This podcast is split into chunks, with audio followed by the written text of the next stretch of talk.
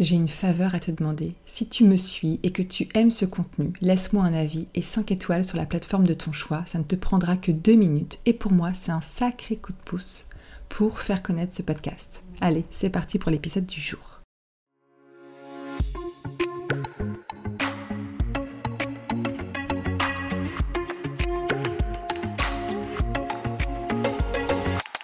Salut à toi, bienvenue sur Ça Cogite dans la Boîte, le podcast. Ici, j'y révèle le dessous caché des marques. Moi, c'est Morgane. Je suis entrepreneur, créatrice, dompteuse de marques, mais aussi auteure. Et surtout, je suis une serial cogiteuse. Dans ce podcast, seule ou en bonne compagnie, je t'embarque avec moi pour mieux comprendre les recettes secrètes du succès d'un projet. Et par succès, j'entends aussi l'idée d'une marque bien dans ses baskets. Allez, c'est parti.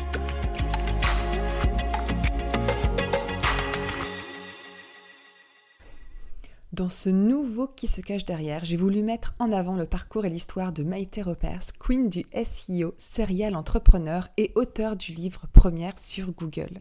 J'ai découvert Maïté sur Instagram et j'avoue que son univers très incarné et la manière dont elle a réussi à twister son métier m'a tapé dans l'œil. En plus, c'est une sacrée serial entrepreneur. Avec Maïté, on a parlé de réussite quand on est une femme, de monétiser ses passions, d'entreprendre et de vendre avec légèreté et plaisir. On a parlé aussi d'énergie féminine dans sa boîte, d'authenticité, de passage à l'action facile et kiffant, de solutionner en creusant en soi, d'oser faire pivoter son business, de suivre son instinct, de s'amuser dans un com. Et en fait, ça serait tellement long de t'expliquer tout ce, euh, toutes les discussions qu'on a eues avec Maïté. Donc, euh, je ne t'en dis pas plus et je te laisse écouter cet épisode qui m'a franchement mis une jolie claque. Hello, hello. Hey, coucou. Ça va ? Oui, et toi ? Oui, oui, très oui. Bien. Et toi ? Ça va parfaitement. Merci de prendre ce Parfait. temps. J'ai trop hâte.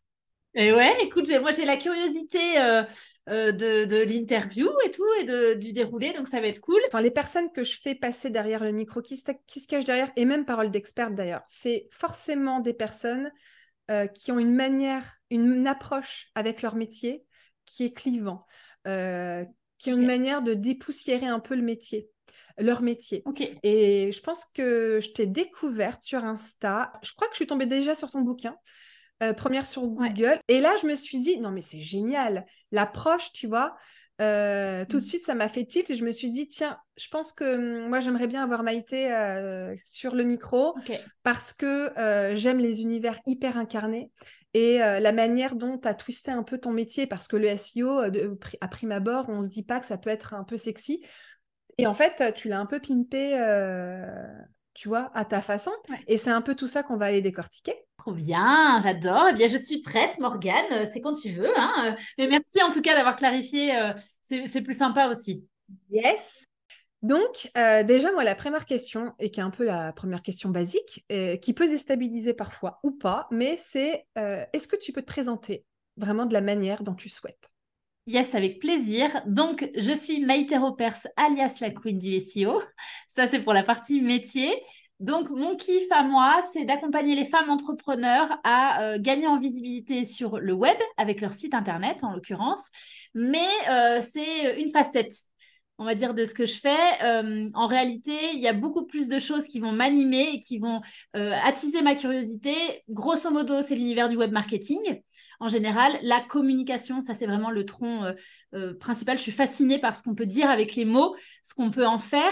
Et puis euh, l'entrepreneuriat euh, féminin, c'est important pour moi de, de me dire que bah, dans ce que je partage, peu importe le format, ça impacte les femmes qui ont un désir d'entrepreneuriat et qu'elles se sentent euh, entraînées ou voilà, qu'elles arrivent à, à voir autre chose, leur faire découvrir quelque chose qu'elles n'avaient pas vu jusqu'à présent. D'accord, tu vois, ok, c'est marrant parce que du coup, je m'attendais à avoir un pitch hyper euh, S E O et en fait, euh, pas forcément. Donc du coup, non, c'est hyper, c'est hyper chouette.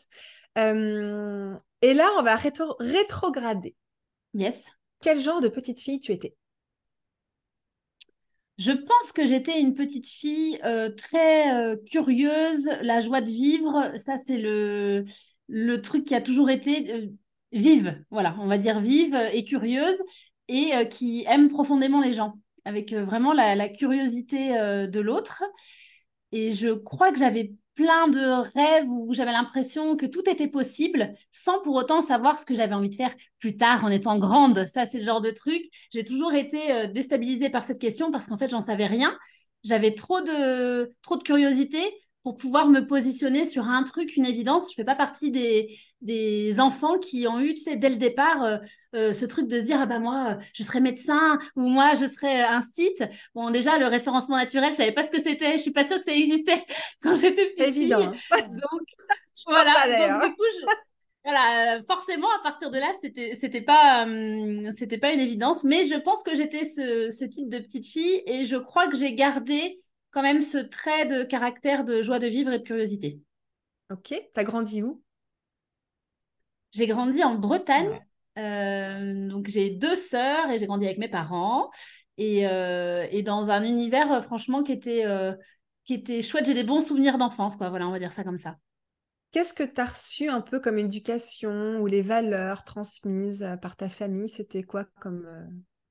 Tu t'en souviens un petit peu? j'ai, j'ai, Ouais, enfin, les souvenirs que j'ai, c'est... Euh, je me suis sentie vachement euh, euh, choyée par euh, ma maman, en l'occurrence, qui était euh, mère au foyer quand on était petite avec mes sœurs et qui après a repris un travail quand on était au collège, tu vois.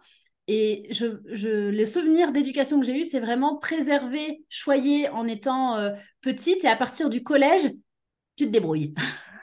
C'est vraiment... Euh, j'ai, j'ai vraiment grandi dans ça, dans euh, bah, sois autonome, trouve tes solutions toute seule. Euh, et du coup, je, j'en trouve une vraie force de caractère et je le vois aujourd'hui. Pourquoi est-ce que je suis tout le temps en train de penser solution? Bah, c'est parce que j'ai appris à faire tout le temps par moi-même. Euh, c'était tu veux faire quelque chose, bah ok, tu te débrouilles pour le faire. Tu veux aller à tel endroit, à tel cours de sport, bah tu te débrouilles pour prendre un bus, même si le bus, parce que c'était pas, j'ai pas grandi euh, dans une grande ville, hein, j'ai grandi euh, euh, bah, plutôt en campagne, si tu veux. Et donc bah tu veux faire quelque chose, tu te débrouilles. Nous on sera pas là pour t'amener. Vous êtes trois filles, on va pas vous amener partout à droite à gauche, t'es trois. Donc ça, ça a été très euh, euh, vraiment un vrai socle, je, je trouve, de, de ce que j'ai reçu en éducation. Et euh, ce côté aussi, alors après sur un autre pan, et je pense que c'est assez sur les, les femmes en général, ou en tout cas c'est la version que j'en ai, j'ai vraiment eu l'impression d'avoir grandi avec aussi le truc euh, ne fais pas de, ne fais pas de vagues, euh, sois discrète, euh, voilà, faut, faut pas, faut rester dans un cadre, faut pas qu'on nous voit. Donc le côté aussi euh, euh, bonne élève, euh, petite fille sage, ce truc-là, je trouve aussi que moi je l'ai vachement entendu, et ce qui venait quelque part me, m'irriter, un peu plus tard, quand, euh, bah, quand il faut être visible, quand, quand tu es entrepreneur, tu fais comment? Bah, tu te bats entre finalement euh, ce que tu as entendu qui est non, faut pas faire de vagues, faut pas être trop visible, faut pas trop se montrer, et, et l'autre côté qui est ouais, mais attends, moi je veux que mon business il cartonne et j'ai, j'ai plein de choses à dire. Donc comment est-ce qu'on fait ça? C'est un vrai travail, euh, un vrai travail sur oh, ça. C'est marrant parce qu'en ce moment j'ai vraiment cette phrase dans la tête, c'est euh, tu dois réussir mais en te cachant. Tu vois ce truc de mmh. réussis mais surtout cache-toi. Oui, faut pas trop le montrer, quoi. Faut pas être trop visible. Faut... Ouais, c'est... c'est pas facile. Hein. Bah, en tout cas, ça fait plaisir de voir que c'est. Et je, je le vois. Il n'y a pas que euh, euh, moi qui pense ça depuis quelque temps. Je vois que c'est un vrai sujet euh, et je pense que le, oui. le, ouais, le fait d'être une fille, ça n'a pas dû aider. Enfin, oui, parce que par ça, ça fait partie des, ça fait partie des, des choses où ce qu'on attend des, des jeunes filles, où voilà, c'est plutôt de la discrétion et c'est, ouais, c'est vrai. Moi, en tout cas, c'est vrai que j'ai, j'ai grandi dans cet espace-là avec un papa plutôt taiseux. Tu vois, tu, on dit pas les choses, on, euh, on est dur au mal. Enfin, tu vois, c'est un peu tous ces trucs-là qui font que bah, comment tu fais après quand tu grandis et que tu as envie d'exprimer autre chose et justement d'être visible, c'est une vraie dualité. Tout à fait d'accord. Et ok, alors c'est marrant parce que j'ai une question que je pose tout le temps. Donc du coup, je vais quand même te la poser, mais je pense que tu as répondu quelque part. Qu'est-ce que tu voulais faire quand tu étais petite? J'avais pas d'idée précise. Toutefois, en grandissant, j'avais quand même un, un rêve, un truc que j'aimais bien me dire. C'était, moi, je voulais avoir une boutique. Je voulais vendre quelque chose. Je voulais avoir une boutique.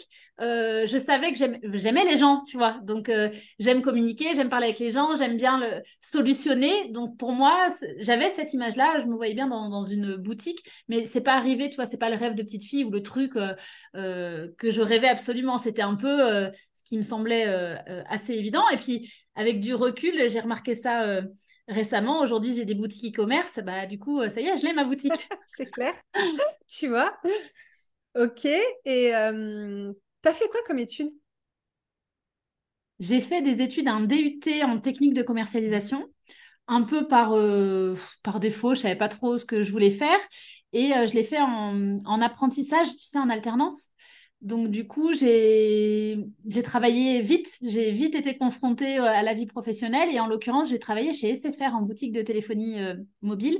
Et ça a été ultra formateur sur la relation client, sur euh, gérer euh, les insatisfactions, gérer les frustrations. Quand ton téléphone, il est en panne, c'est un monde. Ton monde s'écroule. C'est ça. Et, et bon, donc voilà, j'ai, j'ai grandi professionnellement dès le départ euh, là-dedans, et j'ai trouvé que si c'était à refaire, je le referais. C'était difficile, franchement. Euh, toute la journée, on se rend peut-être pas bien compte, mais toute la journée, tu es en présence de personnes qui arrivent en flux continu devant toi avec des problèmes, avec je, Jessie qui va pas sur ma ligne, je veux changer mon téléphone. Ça te demande en fait d'avoir une vraie posture. Moi, ça m'a aidé à gagner en posture et en compréhension de l'autre, en empathie aussi beaucoup, et c'était très formateur. Et du, du coup, euh, après ça, tu... Donc, c'est quoi? C'est deux ans de D U T, hein, je crois. Ouais, ouais, c'était ça. C'était deux ans. Euh, j'ai été euh, embauchée dans, dans cette boutique. Donc, je suis restée, euh, je crois, un an ou deux ans ouais. à travailler. Et puis après, j'ai eu envie d'autre chose. Je, je, j'en avais marre d'être enfermée entre quatre murs. Vraiment, ça, c'était un truc euh, qui, pour moi, était difficile. J'ai eu, eu des envies d'ailleurs. Donc, je suis partie un an euh, à Barcelone. J'ai découvert euh, autre chose. Je suis revenue. J'ai rebossé en téléphonie. Et je me suis dit, mais mince, en fait, le problème est toujours là, je suis toujours entre quatre murs. Et donc, j'ai, j'ai bifurqué vers toujours du commercial, mais du commercial terrain. Donc là, j'ai ma voiture, j'ai fait des milliers de kilomètres sur la route, euh, toujours sur le côté vente, parce que je, je trouvais que c'était un truc dans lequel moi, je, je suis à l'aise. Et, euh, et pour faire le pont après avec, euh, avec aujourd'hui, bah, un jour, j'ai découvert... Euh, J'ai découvert l'univers du, du blogging, l'univers du web marketing, un peu par hasard. Et, euh, et j'ai commencé à, à faire des actions, euh, à créer un site internet, euh, par la curiosité toujours, hein, vraiment par la curiosité. Et j'ai découvert rapidement que j'étais douée dans ce que je faisais et que le référencement naturel, qui est un pan euh, de, du, du web marketing, hein, de la communication digitale, bah, c'était un truc que je comprenais euh, très très vite et avec lesquels j'ai eu des résultats sur euh, pas mal de mes sites internet. Voilà. Tu n'as pas suivi de formation, tu as vraiment euh, fait du... Tu as tout appris par toi-même. Oui, autodidacte. En fait, j'avais suivi, j'avais suivi une formation, mais qui n'était pas sur le référencement naturel, qui était sur euh, la création de sites internet. Ouais. Euh, parce que ça, je me sentais... Enfin, je ne connaissais rien du tout, quoi. C'était quoi? C'était deux mille quatorze ou deux mille quinze. Je ne connaissais pas. Je ne savais pas euh, comment ça marchait, tout ça. Et donc, j'ai compris comment créer un site internet. Je me suis dit, ah ouais, ok, en fait, ça va, c'est facile.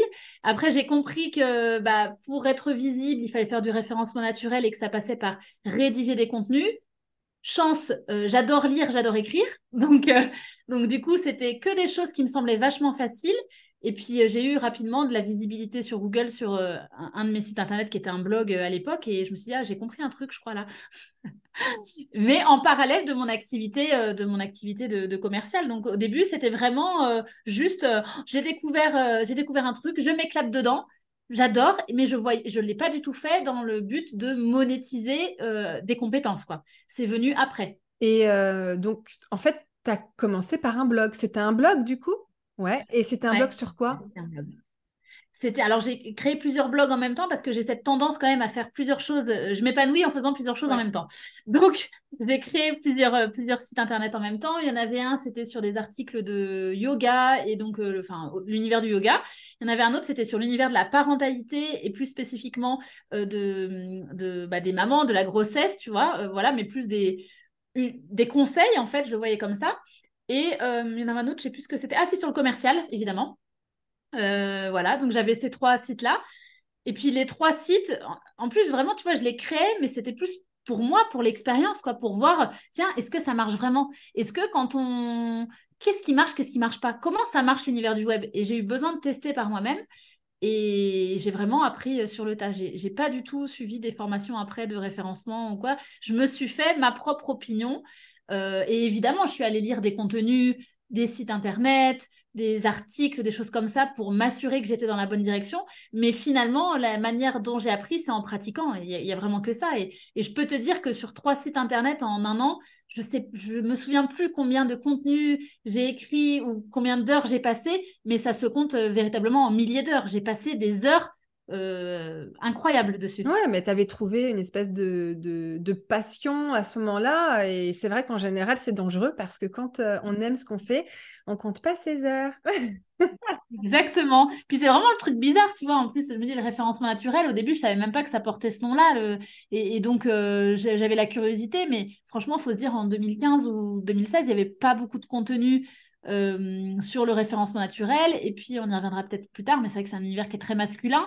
En plus, moi, je ne me reconnaissais pas du tout dans les, dans les figures que, que je voyais. Je me disais, mais c'est... j'avais du mal à comprendre leur fonctionnement à eux, leur approche à eux, moi qui faisais quand même différemment et qui avait des résultats. Donc, ça a été assez questionnant. Et c'est pour ça qu'au début aussi, je l'ai beaucoup fait, tu vois, dans mon coin. Euh, même les gens autour de moi, ils ne savaient pas. Je veux dire, c'était ma, ma passion euh, secrète, quoi, on va dire.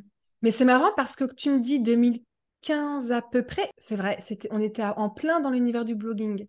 Mais euh, à ce moment-là, pourtant, je suivais beaucoup, euh, plein de, je, je suivais plein de blogs, mais S- le S E O, on n'en parlait pas. Non, non, non. C'était plus euh, euh, le blog, ça va être l'endroit où tu vas pouvoir partager tes ouais, idées, les ça. gens vont lire tes contenus, mais il n'y avait pas toute cette explication de euh, bah, tu peux être visible, et pour, d'où l'important, comment c'est important d'être visible, et cetera. Construire une communauté, on n'en parlait pas. Et, et ça tombe vraiment aussi sur l'époque. Euh, je lisais l'autre jour, c'était le livre de Audrey, euh, je crois que c'est Lyotard ou Lyotard, je ne veux pas dire de bêtises, euh, qui avait créé mon petit bikini point com. Et euh, elle disait que c'était en deux mille quatorze et elle avait créé son e-commerce où elle euh, euh, vendait des bikinis. Du coup, ça, enfin, il faut se dire, en deux mille quatorze, ça n'existait pas. Il n'y avait aucun site internet en France qui proposait toute l'année la possibilité d'acheter des bikinis. Alors aujourd'hui, ça nous paraît normal, mais euh, non, il faut se dire, bah, en deux mille quatorze, ça n'existait pas. Elle, elle a été pionnière du truc et, euh, et donc elle explique, après, elle s'est mise au référencement naturel un peu plus tard et tout ça. Mais comme quoi, en quelques années, il peut vraiment se passer, enfin, il peut y avoir des gros changements aussi euh, dans la compréhension de la communication digitale, quoi. C'est clair. Et donc, du coup, euh, tu continuais à bosser à ce moment-là. Mmh. Euh, donc, tu étais commerciale. Yes. Donc, tu avais tes petits blogs. Alors, qu'est-ce qui, euh, qu'est-ce qui a fait qu'à un moment donné, tu t'es dit « Non, mais attends, il y a un truc à faire » et surtout, comment est-ce que tu es passée à l'action ? Ouais. Je pense qu'un des, un des traits de caractère aussi que, que j'ai et que j'avais déjà petite, c'est que je, passe, je ne m'embarrasse pas euh, de… Comment dirais-je ? Je vais à l'essentiel. Donc, j'ai une faculté à passer à l'action tout le temps, tout le temps, tout le temps, tout le temps, qui, je le reconnais quand je regarde dans le rétro, m'a forcément euh, aidé à lancer mes activités et à faire en sorte que ça fonctionne. Et donc, euh, qu'est-ce qui a fait ? Bah, à un moment donné, donc, j'avais mes sites internet. J'en avais un en particulier, celui sur la, la, la maternité, euh, où j'avais plus de trucs à dire. Et je m'étais dit, tiens, je vais peut-être essayer de monétiser quelque chose. J'avais bien compris qu'il y avait ces histoires de, d'infoproduits, en l'occurrence des e-books, que j'avais du trafic sur le site internet, mais je n'étais pas du tout présente sur les réseaux sociaux. Et je m'étais dit, bah, c'est do- on va essayer de faire quelque chose. Les personnes viennent sur mon site internet, je vais essayer de créer un e-book pour vendre. Pour vendre. J'ai créé un e-book, alors, j'ai, j'ai essayé tous les prix, mais tous les sept euros, dix-sept euros, vingt-sept euros, dix-neuf euros, enfin, je ne sais plus, j'ai, j'ai testé pas mal de choses. Et en fait, je me suis rendu compte que oui, je vendais. Et ça, ça a été incroyable. Un jour, j'étais en réunion euh, de boulot, quoi. Voilà, et je, je sors et je me connecte sur mon ordinateur après et je vois une notification de vente. Et là, j'ai eu un bug dans le cerveau, vraiment. Hein. Je me suis dit, oh, ah ouais, en fait, c'est possible de générer de l'argent alors que je suis en train de faire autre chose et c'est mon site internet qui travaille pour moi. Et alors là, je me suis dit, ok, j'ai, j'ai compris quelque chose, je ne vais pas le lâcher, ce truc-là. Et donc, j'ai, j'ai continué à, à avoir une analyse plus approfondie, à pousser plus le S E O sur ce site internet-là. Euh, j'ai vraiment mis un très très gros focus et après je me suis dit euh, ok, alors il y a les infoproduits mais il y a aussi d'autres manières de monétiser un site internet par euh, euh, bah, des collaborations avec de l'affiliation. Je ne sais pas si le, le terme est bien compris, je vais juste clarifier. L'affiliation, c'est il y a une marque, euh, je vais mettre un lien vers, euh, par exemple, je ne sais pas, une boutique de déco, euh, je vais mettre un lien vers, euh, euh, vers son site internet et si la personne achète, eh bien, j'aurai une commission. à la fin. Et ça, j'avais compris. Je m'étais dit, OK, il y a des marques qui proposent ça. Euh, je vais, vu que je suis commerciale et que c'est simple pour moi, ou en tout cas, je ne vois pas la difficulté, je vais aller contacter ces marques. Je vais leur dire, voilà, euh, j'ai des, certains articles qui étaient déjà positionnés en première place sur Google. Est-ce que vous voulez que je mette un lien vers votre site Internet ? Ah oui, d'accord, ça nous intéresse. Bah, combien ça coûte ? Et donc là, j'ai dû commencer à proposer des prix, mais que c'était, c'était vraiment sorti du chapeau. Je ne savais pas du tout. Et j'ai commencé comme ça à générer de, des revenus finalement avec ce site. Et ensuite, il y a eu un second temps où justement ces marques en question ont remarqué que euh, bah, j'avais, j'avais vraiment du trafic, quoi. J'avais vraiment, euh, j'avais un, le site internet, il faisait soixante mille visiteurs par mois uniquement depuis Google, alors que je ne suis pas une marque, tu vois. Enfin, à l'époque, euh, pas du tout. Et donc, euh, ces marques-là ont commencé à me demander si euh, je pouvais rédiger pour elles, pour leur blog, pour leur site internet. Et je me suis vite rendu compte qu'au-delà de la rédaction, ce qu'elles cherchaient, c'était une direction stratégique en référencement naturel. Et que comme je le faisais, je me suis dit, bon, bah, OK, est-ce que vous voulez que je vous présente aussi euh, une stratégie S E O ? Est-ce que ça vous intéresse ? Parce que je pense qu'il faudrait plutôt rédiger là-dessus plutôt que là-dessus. Elles m'ont dit oui. Et puis voilà, en fait, c'est parti. Euh, on est plus venu me chercher et je me suis dit, ah oui, c'est une compétence qui intéresse et que je vais pouvoir monétiser. Mais évidemment, au début, je l'ai monétisé euh, trois francs six sous, quoi, parce que je n'avais pas du tout conscience que ça pouvait, euh, bah, que ça pouvait avoir un vrai, un vrai impact pour, euh, un vrai intérêt pour les marques. Et à ce moment-là, est-ce que tu t'es rendu compte qu'il y avait des, il y avait d'autres personnes qui faisaient ça aussi, ou est-ce que tu t'es dit, alors, non, mais là, c'est un métier, je ne sais même pas si ça existe, enfin, tu vois. Ouais, euh, je pense que moi, j'ai choisi de me mettre à la croisée des chemins, c'est-à-dire que je faisais à la fois du référencement naturel et de la rédaction web. Mais c'était plus facile pour moi de mettre la casquette rédactrice web parce que c'était moins challengeant, c'était un peu plus...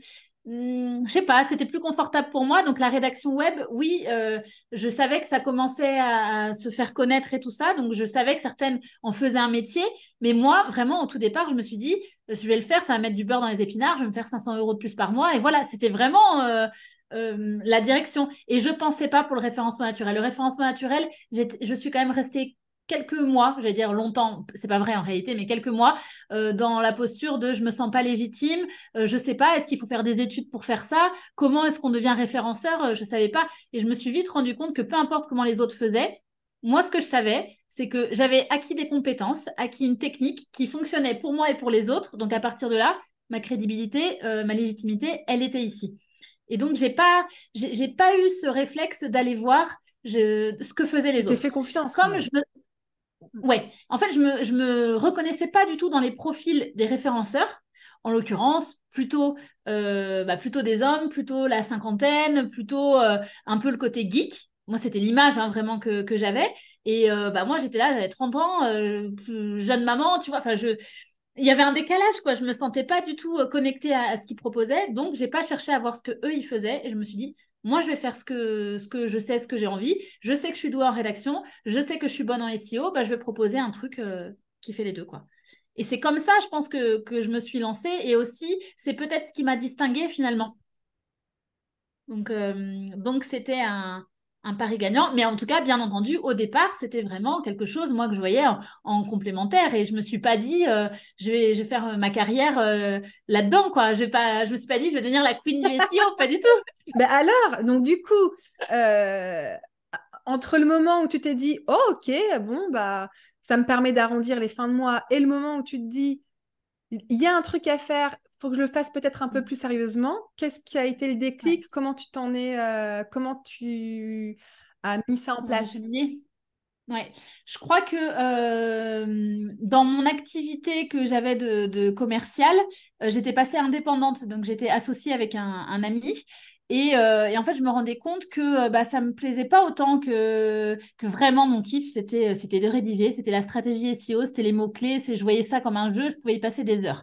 Et je me suis dit, OK, il y a un décalage. Là, je m'impose de rester euh, dans, dans une activité commerciale parce que ça me rassure quelque part. Mais en fait, ça ne m'épanouit pas. Bah, je me suis dit, je ne sais pas vraiment ce qui s'est passé dans ma tête, mais je me suis dit...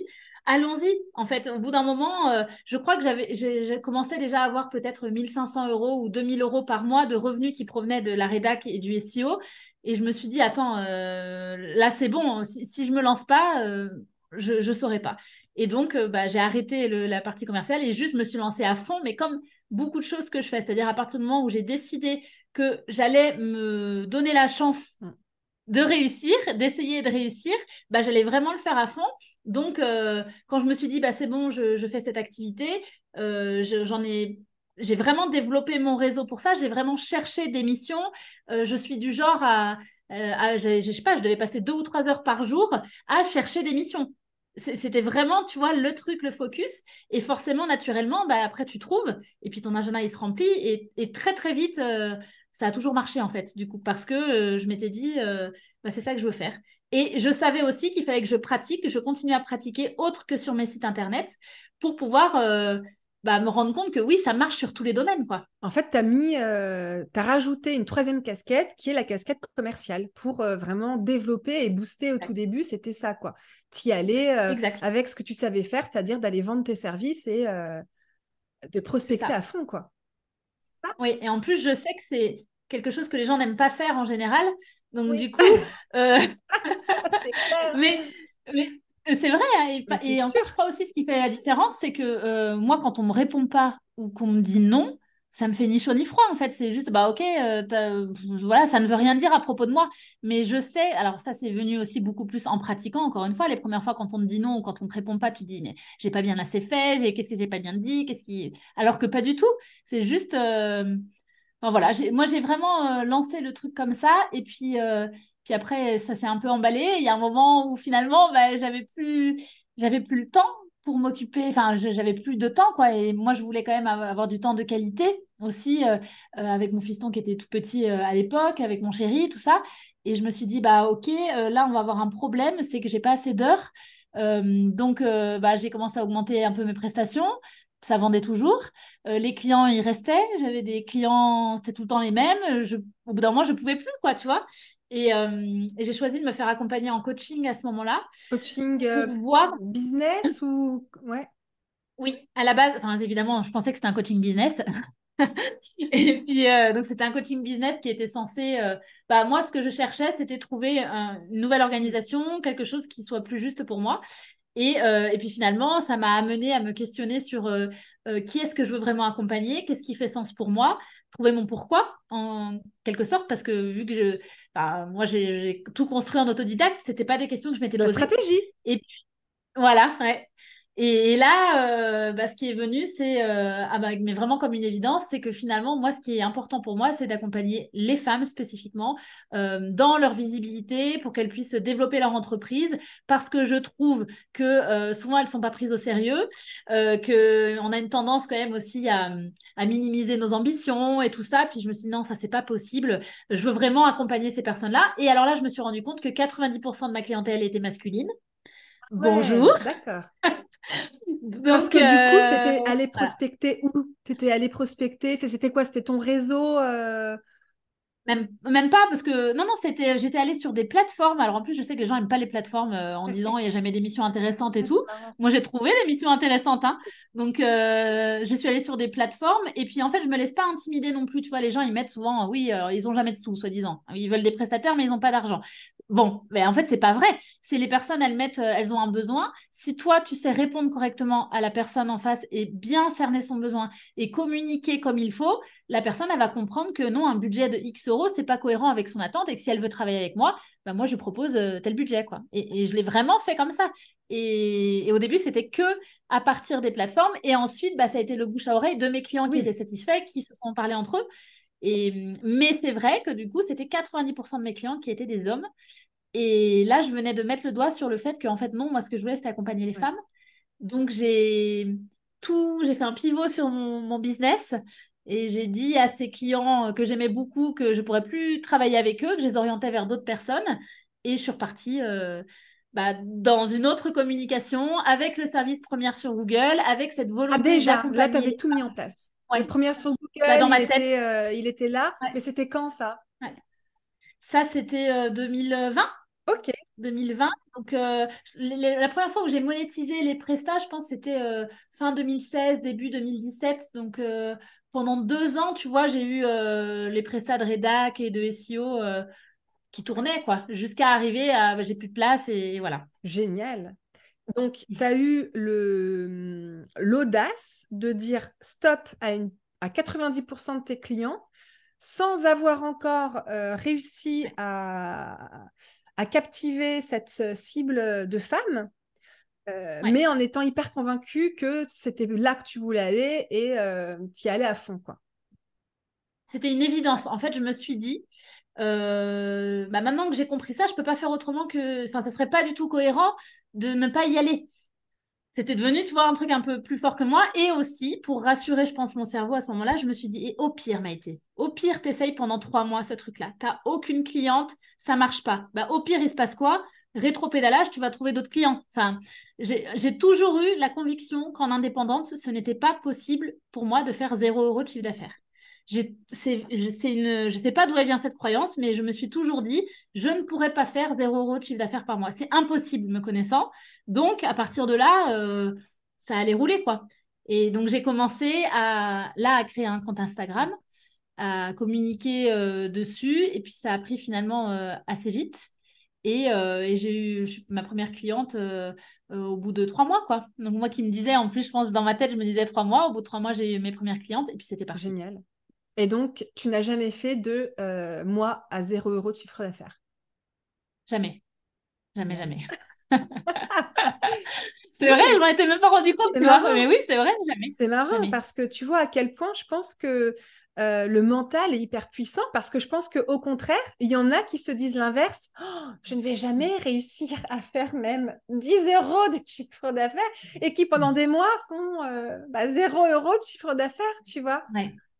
Ok, oui. C'est hyper intéressant. Ouais, c'est vraiment, euh, c'est, j'en suis convaincue aujourd'hui, hein, comme tu dis, le, le mental et ce que l'on croit, ça devient une partie, enfin, oui, ça devient ta réalité ouais. en quelque sorte, parce que du coup, tu mets des actions en conséquence et, et du coup, bah, je reconnais que moi, c'est une, une croyance qui me sert, hein, qui m'a toujours servi. Euh, voilà. Après, en revanche, en chemin, il y a aussi d'autres croyances que j'ai dû euh, euh, enlever qui me limitaient à un moment donné. Et, euh, et oui, donc il y a tout le temps à... tout le temps à travailler sur soi. Complètement. Quoi. Et du coup, est-ce que tu peux nous raconter des moments forts euh, de ton business? Donc, peut-être à partir de ce moment-là, des choses qui ont fait que ah, d'un coup, ça a propulsé, enfin, ça a pulsé, quoi. Il y a, il y a eu un truc qui s'est passé et euh, qui euh, ont aussi permis de t'amener là où tu en es aujourd'hui. Mmh. Ouais, il y en a, il y en a plusieurs. Il y a une étape dont je me souviens particulièrement. C'était avant que, je, que j'aie l'offre première sur Google. Là. Euh, donc, je faisais du référencement naturel. La prestation, juste, elle n'avait pas de nom euh, tel, tel qu'aujourd'hui. Et puis, euh, le, le client me demande, OK, est-ce que tu peux me facturer, euh, la, me faire un devis sur une presta? Et je commence à facturer. Et j'avais un blocage dans ma tête. Je, je ne pouvais pas facturer plus de quatre mille euros. Je ne sais pas pourquoi, il y avait un truc, quatre mille euros, pour moi, c'était un palier qui était, qui était lourd, qui était vraiment, euh, oh, je ne vais pas facturer quatre mille euros quand même, enfin, c'était, c'était vraiment bizarre pour moi. Donc évidemment, j'ai fait un devis à trois mille neuf cent quatre-vingt-dix euros, qui a été accepté, et, mais je me suis dit, ce n'est pas normal que je réagisse comme ça, il y a quelque chose à aller voir. Et dans les faits, c'est vrai que je suis euh, allée regarder et c'est parce que euh, bah, y avait une histoire un peu, tu sais, de loyauté familiale, on va dire, où euh, euh, bah, si tes parents ils gagnent pas, ils gagnent telle somme, bah, c'est, moi, c'était compliqué pour moi de, de faire des facturations qui dépassaient ce dans quoi j'ai été euh, éduquée. Tu vois, donc il y a aussi un vrai rapport euh, à l'argent. J'ai beaucoup, beaucoup travaillé sur ce prisme-là aussi parce que euh, ça, c'était un premier palier, tu vois, fa- facturer euh, quatre mille euros. Il y a eu le palier aussi d'avoir mon premier mois à dix mille euros. Ça, c'était incroyable. C'est un, c'est un truc à vivre euh, quand tu es toute seule dans ton business et tu factures dix mille euros. Enfin, moi, je trouvais ça dingue sur de la prestation de service en bossant de chez moi.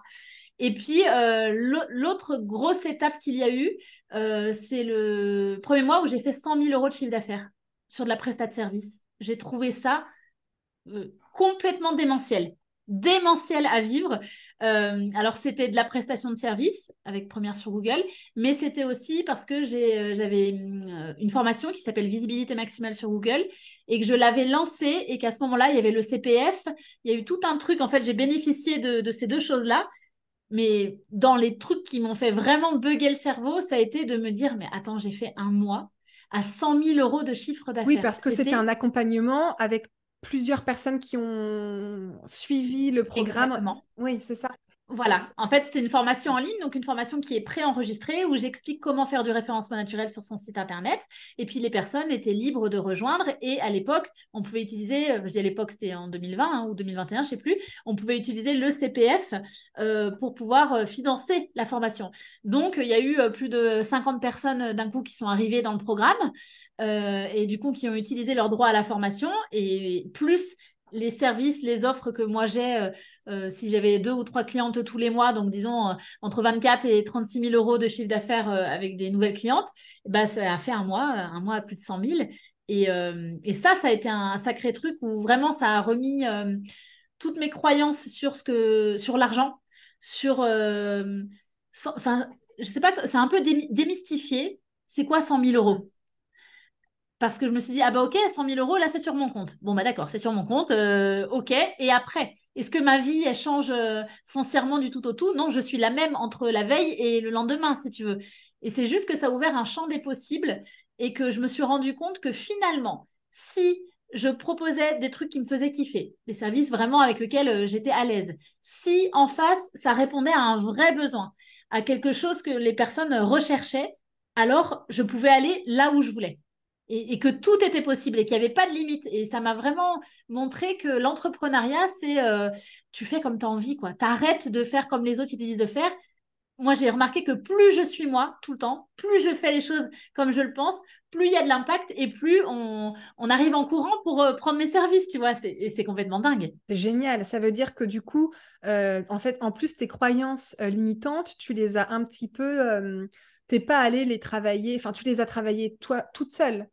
Ta croyance ouais. sur l'argent qui, quelque part, était un frein, tu as réussi à la, à la dégommer euh, toute seule, justement, ouais. parce que euh, tu as pu atteindre un peu, le, on appelle ouais. ça un peu le plafond de verre, non quelque...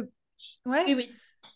Ouais, ouais, tout à fait. Je n'avais pas conscience, tu vois, que j'avais justement ces plafonds de verre, euh, je ne me rendais pas compte. Et c'est quand tu t'approches de, de trucs où, où, en fait, je crois qu'il y a une des choses aussi que j'ai beaucoup euh, expérimenté ces dernières années, c'est je suis très consciente de mes pensées. Je, j'arrive vraiment aujourd'hui, à vo- à, je vois l'histoire que je me raconte, en temps réel presque. Et du coup, moi j'ai appris à le faire et pour ça j'ai eu d'autres, euh, d'autres coachings ou alors j'ai des personnes qui m'accompagnent très ponctuellement en kinésiologie, en d'autres outils qui me font du bien à moi, en fait. Quand je sens qu'il y a un blocage, quand je sens que euh, j'arrive pas, je sens qu'il y a un truc qui est lourd pour moi, j'arrête de vouloir euh, tout faire toute seule et je me dis, je vais jouer en ping-pong. En fait, il y a quelqu'un qui va m'aider à avancer et après, moi, je vais faire le travail. Mais qui va m'aider à me mettre un miroir sur, euh, bah voilà, peut-être que ce qui se joue en ce moment, la Maïté, bah c'est, euh, j'en sais rien, euh, peu importe le sujet. Et du coup, j'arrive à voir dans mon jeu et à comprendre, euh, à comprendre ce qui coince. Il y, a, il y a eu un moment, par exemple, je crois que c'était la phase des, des cent mille euros là, par mois, où euh, j'étais pas du tout à l'aise avec, euh, avec l'idée d'être un peu, euh, le, je vais te dire le terme carnassier. Le, le fait de, de me voir, moi, en fait, dans, dans cette démarche de, de chasse, tu vois, de... alors que pourtant, je m'amuse. Hein, c'est un truc où, pour moi, euh, euh, je vois vraiment la vente comme euh, je solutionne, j'offre des opportunités. Pour moi, c'est léger, mais il y avait une partie de moi où j'avais l'impression d'être carnassière, d'être méchante, tu vois. Ça ne se fait pas d'être comme ça. C'était vraiment l'idée que j'avais. Et quand je suis allée regarder ça, bah, je, ça m'a simplement réconciliée avec cette partie de moi qui, euh, bah oui, c'est une part de moi, je suis comme ça, j'aime le challenge, j'aime, euh, j'aime ça, quoi, tout simplement, j'aime, euh, j'aime rendre service, j'aime vendre, j'aime la relation. Bon, bah ok, bah me réconcilier avec ça pour que du coup, ça soit plus juste et, et que j'arrête de me juger moi-même parce que l'entrepreneuriat, on sait, c'est jamais tout lisse. Et donc, je trouve que les phases où, où quand on est en up comme ça, bah, c'est génial. Mais après, tu as des phases aussi où tu redescends et du coup, tu te juges sur bah, « Attends, pourquoi est-ce que je n'ai pas fait autant que le mois dernier ? Qu'est-ce qui s'est passé ?» Et c'est hyper important euh, d'avoir cette lucidité envers soi, mais euh, ça s'apprend, quoi. Et, et c'est un travail euh, constant. Je pense là, au fil des ans… Euh, ça arrive encore et pour plein de raisons, mais c'est un vrai travail. C'est marrant et je trouve ça hyper intéressant parce qu'en fait, euh, tu es en train de me dire que quand il y a quelque chose qui bloque ou qui te gêne ou qui ne va pas forcément, tu ne vas pas forcément aller vers des solutions euh, entrepreneuriales, business, euh, mais tu vas aller euh, chercher euh, plus en toi et tu vas aller cher- t'orienter vers des choses qui sont peut-être plus personnelles quelque part. Enfin, Tu vois? Tout à fait. C'est, c'est hyper intéressant. C'est ça. Ouais. C'est, c'est hyper intéressant. Non, non, et c'est, c'est vrai que... Parce que j'ai remarqué peut-être aussi que, que souvent, la clé, elle, elle était là. Vu qu'un des plus gros pivots que j'ai eu dans mon entreprise, c'est quand je me suis rendu compte que je voulais accompagner euh, spécifiquement les femmes, bah, ça m'a demandé de revenir euh, en moi aussi. Qu'est-ce que j'avais envie? À quoi je suis connectée? Et du coup, je me rends compte aujourd'hui que quand ça bloque, quand ça coince, quand c'est pas fluide, c'est forcément que ça vient de moi. Il y a quelque chose que je ne vois pas. Et je me dis pas, j'ai pas l'impression que les solutions, euh, ça va être une nouvelle technique euh, pour, euh, je sais pas, pour vendre plus, tu vois, par exemple. Ou j'ai pas l'impression que la solution pour moi, ça va être d'utiliser un outil. Je sais que la solution, elle est forcément en moi, dans ce que je crois.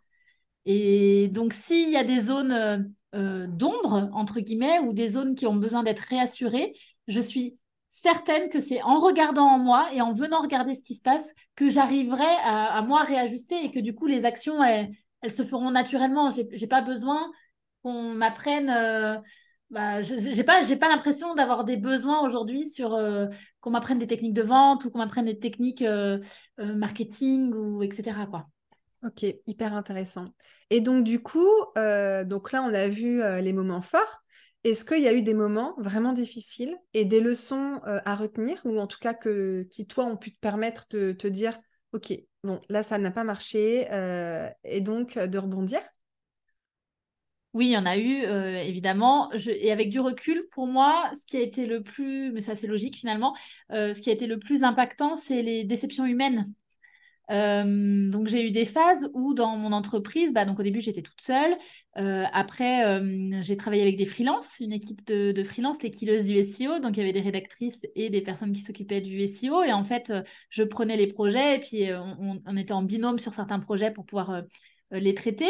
Euh, j'ai eu des personnes qui sont venues en stage, et cetera. Et hum, les trucs les plus difficiles pour moi, ça a été ça, ça, ça a été vraiment compliqué de, de me positionner En, en, en chef d'entreprise euh, vis-à-vis de ces personnes-là. En fait, je, je trouve que la responsabilité individuelle, l'autonomie individuelle, c'est hyper important. Et c'était compliqué pour moi de venir euh, les recadrer, par exemple, ou venir mettre fin à des collaborations quand euh, ça allait plus dans le sens de ce que je voulais. Ça, ça a été euh, difficile. J'ai eu le sentiment, mais encore une fois, je sais bien que c'est, c'est moi qui ai eu ce sentiment et c'est pas euh, une, une réalité, euh, d'avoir été trahie. Euh, bon, ben bah voilà, il faut accepter. Les, les personnes ont le droit de faire leur chemin. Les personnes ont le droit de, d'avoir été inspirées par le fait d'avoir euh, travaillé avec moi et d'avoir voulu faire aussi du S E O derrière. Tu vois, c'est, c'est comme ça. Et après, ça m'a appris tout simplement à cadrer aussi mes collaborations. Donc, euh, bah, du coup, avec euh, des contrats, avec euh, des, des avocats, même quand c'est des missions, et cetera. Il y a un cadre, en fait. Donc, si on travaille ensemble, c'est dans ce cadre-là. Il faut que ça soit juste pour toi, juste pour moi. Donc ça, j'ai appris. Et les autres moments, là, il y a un moment un peu plus difficile récemment. Euh, c'est la première fois que j'ai été confrontée à ça, à une déception humaine, une cliente euh, qui m'avait demandé plusieurs prestations euh, euh, sur ses sites internet et qui finalement, euh, bah, c'est une ardoise de cent quinze mille euros. Donc il faut le, le vivre et on n'est pas... On n'est pas habitué à ça. Personne, quand tu es autodidacte comme ça, qui t'apprend comment gérer euh, un impayé de cette hauteur? On peut t'apprendre à gérer un impayé, euh, bah peut-être d'une facture. Je, c'est pas pour donner une échelle de valeur, tu vois, mais c'est pour montrer à quel point euh, c'est un truc auquel tu, on, on, personne ne, te, ne t'apprend à faire, ne t'apprend à gérer. Personne a une solution toute faite. Donc euh, ça, ça a été dur, mais ça a été dur surtout pour la déception humaine. Encore une fois, j'ai pas compris, j'ai pas compris le comportement de la personne et, et vraiment ça, c'est un truc qui, je sais que au niveau de l'énergie et tout ça. Euh, ça m'a quand même affectée euh, quelque temps. Alors, je vois, tu vois, j'ai quand même l'énergie de, mais tu as toujours les clients, sauf que tu as aussi une projection. Quand tu as ce, ce projet-là qui est validé, bah, tu, tu mets des personnes sur le projet et tout ça. Et puis finalement, euh, bah non, il faut faire autrement. Et le temps que tu avais alloué, bah, voilà, il faut, il faut redispatcher. Donc, c'est à chaque fois des déceptions euh, humaines. Euh, et les choses aussi un peu difficiles, je dirais peut-être euh, euh, lâcher des projets aussi, tu vois, ou lâcher des idées. Il y avait notamment, j'avais lancé une, une école de formation, euh, je formais les femmes au métier du web. Ça s'appelle la Level Up Academy. Et donc, je formais au métier de consultante S E O, de rédactrice web S E O, et j'avais une collaboratrice qui formait au métier de community manager. Et euh, donc, c'est une école, j'ai adoré le faire. Et au bout d'un moment, je me suis dit, ça ne me fait plus autant vibrer. aïe, alors comment on fait? Bonne question. Euh, quand ouais, ça, c'était pas facile. Bah, je n'ai pas voulu lâcher tout de suite. Je me suis dit, bon, est-ce que c'est moi qui… Euh... Bon, alors j'ai changé au début le format, c'est-à-dire euh, au lieu d'être présente toutes les semaines en live et tout ça avec les personnes, bah, j'ai fait plutôt en, en automatique, donc euh, avec moins de présence euh, et pas des sessions euh, bloquées. Et puis jusqu'à me rendre à l'évidence que, en fait, euh, non, non, c'est, ça ne me faisait plus vibrer ce format-là parce que ça me créait de la frustration. Frustration de voir certaines de, de ces apprenantes qui étaient géniales, mais qui ne qui, qui sont pas comme moi et qui n'allaient pas forcément au bout des choses et qui, du coup, avaient tout pour et n'allaient pas au bout. Et ça, c'était très frustrant pour moi. Donc, euh, bah, choix, renoncer aussi, tu vois, renoncer à ce projet-là, se dire, bah, OK, j'y ai mis deux ans et j'ai tout donné et... Et il faut arrêter. En fait, on arrête pour faire la place à autre chose. Et ça, c'est pas facile parce que ça fait bouger les lignes aussi personnelles, tu vois. C'est, euh, t'as ton territoire, t'as ton cadre. Et qu'est-ce qu'on fait quand on enlève quelque chose? Et est-ce que je suis obligée de remettre quelque chose à la place? Qu'est-ce que, comment est-ce que je le vis? Cette fin de cycle de quelque chose, c'est, euh, mais ça se joue beaucoup en fait à l'intérieur. Hein, je me rends compte en échangeant avec toi, c'est euh, beaucoup de moi à moi finalement. C'est qu'est-ce que je me raconte? Ouais, qu'est-ce que toi tu veux? Comment... C'est ça. Comment est-ce que je vis les choses? Et encore aujourd'hui, tu vois, par rapport à cette école, par exemple, donc j'ai, j'ai arrêté définitivement euh, l'académie cet été. Euh, et évidemment, depuis que j'ai arrêté, c'est là où il y a des personnes qui me demandent à rejoindre le truc. Alors que sur le premier semestre, bah, vu que moi, j'étais en hésitation, euh, non, il n'y avait, il y avait pas de vente, et cetera. Mais bon, c'est, c'est drôle. Et c'est marrant, ça. Tu leur as pas proposé un truc, du coup? Euh, forcément, tu leur as... Pour certaines, je suis sûre que t'as pas ouais, eu, pour certaines, euh, oui. T'as pas réussi à leur dire non.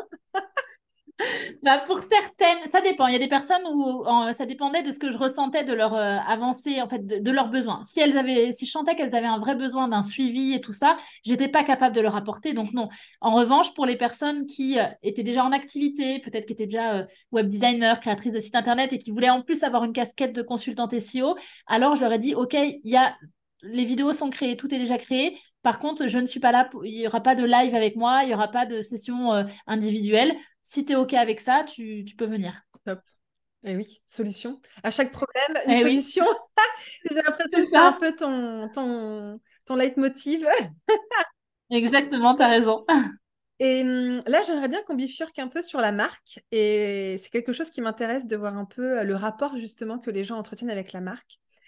Et je voulais savoir, euh, donc toi, euh, tu as pris la décision euh, de, euh, euh, d'a, de, d'a, de garder ton nom personnel comme euh, nom de marque. Oui. Euh, et je sais que ça, c'est toujours une question qui vient avec euh, les personnes, moi, que j'accompagne et quand, qui sont en création de marque ou en repositionnement. Euh, c'est la question, mon nom ou pas mon nom? Et j'aimerais bien avoir ton avis euh, sur le sujet et surtout, bah, pourquoi est-ce que toi, tu as fait ce choix-là? Alors, euh, c'est hyper intéressant comme question et je sais que tout le monde se la pose. Oui.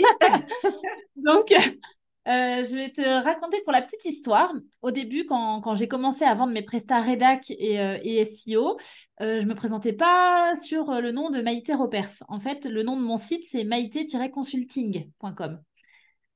C'était pas tant parce que je pensais que je pouvais faire plein de choses, c'était parce que je n'osais pas euh, mettre mon nom, tu vois, comme ça. Au début, je ne savais pas. Donc, j'ai, j'ai fait Maïté Consulting.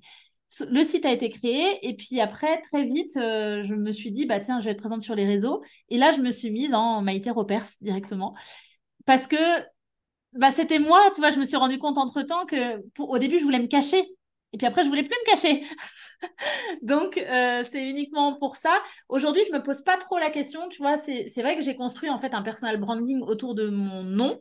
Euh, et, et ça me va bien, ça me va bien comme ça. Après, j'ai d'autres entités, en l'occurrence des, des sites e-commerce là. Et sur les sites e-commerce, bah, c'est pas mon nom, c'est des noms de marques que j'ai créés. Euh, pour les personnes, moi, quand elles me demandent à chaque fois, je ne sais pas si je dois euh, prendre mon nom, de, mon nom à moi pour, euh, ma pré... pour mes prestats de services ou le nom d'une marque, moi, je trouve, mais c'est vraiment ma vision, que ce n'est pas important. Hein. Ça, on s'en fout complètement. Les personnes, si elles veulent acheter un service ou un produit, ce n'est pas parce que tu auras ton... ta marque qui s'appellera Tartampion ou ce n'est pas parce que tu diras que c'est euh, Maïté Ropers, quoi. On s'en fiche. C'est un faux problème. Et vu que moi, je suis partisane du euh, on actionne et on essaye et puis on a le droit de faire des erreurs, Il n'y a rien qui est filé dans le marbre. Du coup, pour moi, c'est, c'est devenu un non-sujet. Donc, quand les personnes me disent ça, je dis, mais qu'est-ce que tu as envie, toi? C'est tout. Qu'est-ce que tu as envie de faire? Ok, intéressant. Et tu me, tu me dis que tu as plusieurs entreprises, mais qui sont autres. C'est vraiment pas de rapport avec ton activité Maïté Ropers, on est d'accord? C'est les, ouais. c'est les aucun... entreprises que tu as lancées au début ou qui... Non, non c'est okay. d'autres. Oui, c'est-à-dire que les, les sites internet du départ, euh, certains, je les ai vendus parce que bien évidemment, quand tu as du trafic, c'est monétisable et ça a une valeur. Peu de gens le savent, mais euh, un site internet qui a du trafic euh, en provenance de Google a une valeur. Donc, tu peux revendre. Euh, donc, je les ai vendus et après, là, c'est… Euh... Non, en fait, aujourd'hui, c'est j'ai mon activité euh, de S E O, donc sous le nom de Maïté Ropers avec euh, le service Première sur Google. Euh, je développe aussi, j'ai une activité de, d'agence de communication digitale. Euh, j'en parle pas ouvertement parce que c'est encore, euh, c'est encore assez frais, et cetera. Mais en gros, les personnes qui viennent me voir et qui ont des besoins en dehors du référencement naturel, bah, je peux les accompagner euh, avec d'autres, d'autres prestats. Et puis, euh, j'ai euh, deux e-commerce du coup, que j'ai lancés là euh, cette année. Donc, évidemment, ce n'est pas du tout sur le nom Maïté Ropers, bien que euh, je monte ma tête sur le site internet et, et j'ai une stratégie digitale pour chacun. Donc, je suis présente sur des réseaux sociaux, mais il n'y a aucun rapport. C'est-à-dire qu'il y a des personnes qui peuvent tomber sur des vidéos de moi sur euh, le, une de mes marques. Et ça n'a aucun rapport avec le référencement naturel. Ça m'intéresse. C'est quoi comme marque ? Alors, j'en parle pas justement ouvertement pour le moment parce que je veux voir jusqu'où ça ah, peut d'accord. aller sans qu'on fasse le lien avec moi. D'accord. Tu vois. Donc, euh, mais c'est des marques avec des produits... C'est pas euh... prestation de service, c'est du produit. Ouais, c'est des produits. Je vends des produits. Il euh, y en a un, c'est en marque blanche. Donc, euh, c'est quelqu'un qui, qui ouais. produit pour moi et qui pose mes étiquettes ouais. dessus. Voilà. Euh, et l'autre, c'est en gestion de stock. Donc, euh, j'ai du stock qui est quelque part, qui n'est pas chez moi, en l'occurrence, et qui est expédié par euh, un logisticien qui fait ça, quoi. Donc, il euh, y a plein de solutions hein, sur, sur l'e-commerce. Donc, ça, c'est cool. Oui. Et, et voilà. Et l'idée aussi, pourquoi est-ce que je fais ça, bah, c'est à la fois parce que, bien sûr, j'ai les connaissances sur le S E O. Tu te doutes bien que les sites internet de ces marques, bah, oui. niveau S E O, on a mis le paquet, voilà. Et, euh, et puis, c'est aussi pour, euh, pour moi m'amuser. En fait ça, fait, ça fait déjà quelques années, là, maintenant que je fais du référencement naturel, et cetera. Et j'ai envie de tester aussi d'autres formats. J'ai envie de m'amuser avec ça. J'ai envie euh, aussi de diversifier les sources de revenus. Soyons, soyons honnêtes, hein, je trouve que c'est, c'est, c'est intéressant de ne pas mettre tous ses œufs dans le même panier. Et le e-commerce, euh, bah, pour moi, avec les formules que j'ai choisies, ça me demandait finalement peu, de, peu d'action, à part expédier. Donc, euh, donc j'ai envie de, de tester ça. Mais aujourd'hui, euh, la presta de service, ça reste le, mon activité principale. Première sur Google est mon activité principale. Et, euh, et là, j'ai lancé récemment aussi, en plus c'est tout tout récent, et je crois que tu, tu, on s'était dit euh, euh, en off, donc un, un accompagnement qui s'appelle Le Club, c'est un abonnement, un petit abonnement tous les mois, où euh, je partage avec euh, les femmes entrepreneurs qui le souhaitent, évidemment, toutes mes astuces de ce que moi j'ai vécu, traversé, expérimenté sur le plan euh, stratégie, business, organisation, communication et mindset. Parce que je me suis rendu compte que c'était quand même des sujets où on a besoin, on ne sait pas toujours à qui demander autour de soi. Et, euh, et que malgré tout, avec l'expérience que j'ai et avec euh, bah, le fait d'être partie de zéro et faire euh, des années à cinq cent mille euros de chiffre d'affaires en, en indépendante, ce n'est pas si commun que ça. Et que peut-être, ma perception et ma manière de, de, d'avoir vécu les choses et de les avoir intégrées et digérées, ça peut aider d'autres personnes, notamment à se mettre en mouvement, à aller à, plutôt à l'essentiel, à s'autoriser, et cetera. Et donc, j'ai lancé ça euh, très récemment en me questionnant sur « Tiens, qu'est-ce que j'ai envie de faire là, maintenant ? Comment est-ce que je peux, maintenant que j'ai plus l'accompagnement euh, Level Up Academy ?» J'ai toujours envie de transmettre. Bah, comment est-ce que je fais? Et ce format-là m'a semblé euh, pertinent et je pense qu'il l'est puisque du coup, il y a des, des femmes qui ont rejoint le, le programme. Donc, c'est, pour moi, c'est un, un signal que, que oui, ça plaît.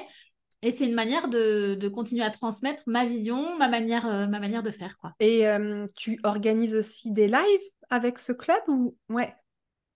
Ouais, j'organise. Alors, j'organise des lives, pas dans un premier temps euh, là. C'est prévu euh, à partir du mois de mars parce que là, il y a quatre-vingts vidéos qui sont prévues. Il y en a une vingtaine qui sont... Voilà. Comment tu trouves le temps de faire tout ça, Maïté? C'est pas possible. Tu dors pas la nuit. Eh ben, eh ben écoute, alors c'est dit dans le club, j'ai une organisation. non, non, en fait, j'ai, j'ai, je sais que quand j'aime ce que je fais, je, tout est facile pour moi. Donc, en gros, là, les vidéos... euh, je ne m'embarrasse pas de détails, encore une fois. Je prends euh, mon, ma caméra, mon micro, j'ai mes sujets que j'ai préétablis. Donc, il y a quatre-vingt-cinq sujets. Ça va de comment lancer une newsletter à comment se sentir à l'aise en vidéo, à euh, comment faire euh, euh, pour, euh, pour un impayé. Tu vois, évidemment, je me sers de trucs euh, que j'ai vécu. Et puis, euh, je lance ma vidéo comme ça et puis j'explique tout simplement, moi, mon point de vue. Donc, ça ne me demande pas d'effort. Je tourne, c'est enregistré, je mets sur la plateforme et les personnes iront utiliser ce dont elles ont besoin. Et ça, c'est un format qui me, qui me convient bien, qui, que peut-être plein d'autres ne feraient pas ou que ça ne convient pas à plein d'autres, mais moi, c'est ce qui marche, quoi. C'est ce qui me... me convient. Mais oui, mais il y a ça, mais il y a aussi tes activités à côté, les, les, euh, les, les autres marques que, t'es en train de, que tu as lancées. Mm. C'est vrai que c'est... c'est... Et puis, il y a ta vie à côté, hein, ta vie, euh, ton ouais. quotidien. Donc, c'est, euh, c'est, c'est fou parce que euh, je pense que pour des personnes qui ont tendance à procrastiner et à ne pas être en action, euh, je trouve que ça, c'est une bonne... Euh, c'est chouette parce que tu nous mets en action. Voilà. Oui, c'est vrai que c'est l'objectif en plus, hein. Je me rends compte quand tu le dis avec le club, euh, je vois que ce que les personnes viennent chercher, les vidéos qu'elles préfèrent là pour le moment, c'est finalement je mets un coup de pied aux fesses, mais je mets un coup de pied aux fesses juste en expliquant comment est-ce que moi je fais. Et quand on voit que dans, dans ma tête, il n'y a pas de blocage, il n'y a pas de raison de ne pas passer à l'action, bah, du coup on se dit bah oui, pourquoi, pourquoi est-ce que je ne fais pas? J'ai une personne qui, qui a rejoint le club et qui m'a dit mais Maïté... Euh, Euh, j'ai regardé tes vidéos et depuis euh, ce matin, du coup, euh, j'ai déjà recontacté deux personnes. Je ne sais pas pourquoi je ne les recontactais pas. Tu vois, c'est des choses ouais. bêtes, mais ah, finalement... finalement... Oui, voilà, oui, parce que, alors, attention, moi, dans, les, dans ce que je dis, c'est tout le temps des choses... Il euh, n'y a pas de recette miracle, quoi. Il n'y a pas de truc que tu ne sais pas. Il y a juste les, les, les freins que toi, tu te mets dans la tête et comment est-ce qu'on peut faire pour passer outre et comment est-ce que tu peux mettre du kiff et de la joie aussi dans, dans ce que tu fais. Donc aujourd'hui, c'est vrai, j'ai conscience et j'en parle avec mon mari notamment, il me dit « Mais tu ne te rends pas compte, Maïté, tout ce que tu fais, tu, tu ne te rends pas compte. » Et je lui dis « Bon, j'ai conscience quand même que mon agenda est bien rempli, mais en même temps, tu vois, tous les jours, à quatre heures, euh, j'arrête de travailler pour aller chercher le fiston à l'école, quoi. » Ça ne veut pas dire, attention, que le soir, je ne m'y remets pas quand il y a des trucs que j'ai envie de faire, hein, soyons honnêtes. Mais... Voilà, mais euh, j'ai aussi des rythmes, euh, je, je parle de, de, de rythme de l'heure d'été, c'est-à-dire que l'été, bah, je vais travailler beaucoup plus le matin et je vais m'octroyer euh, deux ou trois après-midi dans la semaine où je vais buller au bord de la piscine. Mais par contre, l'hiver, bah, je vais avoir des journées qui vont être plus denses. Enfin, j'essaye de faire des trucs qui me font du bien parce que je me connais. Donc, euh, même dans mon organisation, le fait d'avoir, euh, tu vois, le fait d'avoir par exemple plusieurs entreprises, on peut avoir l'impression que c'est une masse de travail infinie. Mais ce n'est pas vrai parce que moi, j'arrive à voir ce qui va travailler tout seul en automatique. En l'occurrence, le référencement naturel, par exemple. Je fais le travail une fois. Mon site internet, il travaille tout seul. Après, je n'ai plus besoin de refaire les actions. Les réseaux sociaux, ça va me demander... Euh, pareil, je suis, je m'embarrasse pas de détails, quoi. Donc, ça va me demander de peut-être passer un quart d'heure ou une demi-heure euh, par jour pour faire une vidéo sur, euh, par business, fois trois business, si tu veux. Mais ça me prend une demi-heure.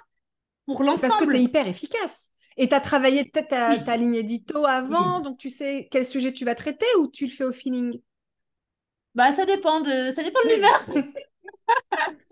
Il y a des contenus, oui, je sais, en fait, je vais, je vais bloquer des temps, des créneaux, je vais me bloquer deux heures de temps par semaine, je ne sais pas, tous les, toutes les trois semaines, pour penser euh, quels sont les contenus que je vais vouloir faire. Et après, par contre, une fois que j'ai trouvé les idées de contenu, moi, je vais aller, euh, à, à, je me simplifie la vie. Donc, si pour moi, c'est plus facile de faire des vidéos, je fais des ouais. vidéos. Peu importe si c'est le format du moment ou pas le format du moment. Si pour moi, c'est plus simple de faire un post parce que euh, j'ai envie d'écrire des choses, je le fais. En fait, je, je, me, je, me, je ne me soumets pas à la pression de, des règles du jeu, tout, tout, tout, tu vois, point par point des, al- des algorithmes et des réseaux dire. sociaux. Voilà. Je connais les grandes lignes et après, je l'adapte Alors, à moi, à ce qui est bon pour pas moi. Pas pour le référencement, parce que j'imagine que le référencement naturel, là, pour le coup, il y a des règles auxquelles tu ne peux pas déroger. Oui. En fait, je suis toujours très attentive aux règles de base. J'arrive à identifier ce qui est indispensable. Donc, il y a des trucs qui sont indispensables, ok. Mais après, je veux m'amuser et je veux pouvoir faire avec mes propres règles. Donc, si sur un réseau social, le truc qui fait que ça va marcher, c'est publier un contenu par jour minimum, tous les jours, pendant trois cent soixante-cinq jours, je vais le faire. Je vais me dire, bah, la règle de base, c'est ça. Mais après, le format, ça peut être une vidéo, ça peut être un truc, ça peut être peu importe. Et du coup, je vais, je vais chercher du jeu Donc, comment est-ce que je peux mettre en application un truc qui me paraît contraignant ? Moi, j'ai besoin de m'amuser. J'ai besoin de voir euh, des trucs euh, qui sont légers. Et je pense que, euh, tu vois, les, les, les personnes, souvent, quand elles ont un business et qu'elles sont un peu coincées dans leur communication ou que ça leur paraît lourd de, de devoir euh, communiquer tous les jours ou de créer des contenus, moi, je, je pense vraiment que ça se passe dans la tête. Qu'est-ce que tu es en train de croire, là, euh, à propos de créer tes contenus ? C'est quoi le problème ? C'est quoi vraiment le problème ? On te demande... Enfin, moi, je vois vraiment la création de contenu comme le, le moyen juste de partager ce que j'ai envie, de, de, de donner envie, de s'intéresser au référencement naturel. Donc, ça n'a pas à être lourd, ça a juste à être euh, léger, quoi. Oui, complètement. C'est, euh, c'est chouette, ta manière de faire. Et du coup, toi, ta stratégie, c'est vraiment focaliser S E O et réseaux sociaux. Oui, ma stratégie aujourd'hui sur tous mes business, par contre, c'est euh, je, je, forcément, j'ai le référencement naturel. Je sais que le référencement naturel, ça ne porte pas des, des résultats tout de suite. Donc, il faut souvent plusieurs mois avant que ça grimpe dans les résultats de Google. Ça peut prendre six mois, ça peut prendre un an. Donc, patient. Ça, c'est mon... Ouais, c'est ça, bah, sur les réseaux sociaux aussi, finalement. Partout. C'est vrai, ça se construit. Quand tu vas prospecter. Oui, c'est vrai. Et, et donc, j'ai, euh, je, fais, je fais la stratégie de référencement naturel à chaque fois. Donc, on va dire peut-être que pendant euh, trois à six mois, bah, c'est vrai que j'ai du temps euh, qui est consacré à la rédaction d'un article par semaine. Peut-être, enfin, ça va me prendre un peu de temps, tu vois, c'est vrai. Mais une fois que ça c'est fait, bah, c'est fait et ça, ça travaille pour moi. Et après, c'est euh, la stratégie des réseaux sociaux. Et je choisis le réseau social en fonction de là où se trouvent les personnes qui vont acheter. Oui. Voilà. Et euh, là où je m'amuse aussi. Donc, du coup, euh, selon les business, soit je suis présente euh, sur Instagram, soit sur LinkedIn, soit euh, sur TikTok aussi, soit sur YouTube. Hein, voilà, je... je fais mon petit bout de chemin. Je m'amuse avec les formats, quoi, aussi. Exactement. Okay. Et puis, j'accepte aussi, parce qu'il faut quand même se dire, j'accepte de ne pas faire les choses à la perfection. Ça, ça m'est égal. Euh, j'accepte que... Euh, que le, vidéo, que le son il soit pas totalement calé sur, euh, sur ce que je dis, que euh, peut-être que j'ai fait une faute de frappe euh, en story, que j'accepte ça. J'accepte aussi euh, le, les règles du jeu de la visibilité sur les réseaux sociaux qui sont que quand même, quand tu as un contenu qui devient viral, tu peux prendre cher en commentaire et tu peux vraiment... Euh, c'est, c'est pas agréable, quoi. Des fois, tu te dis, tu te fais attaquer pour des trucs, mais c'est, c'est complètement débile.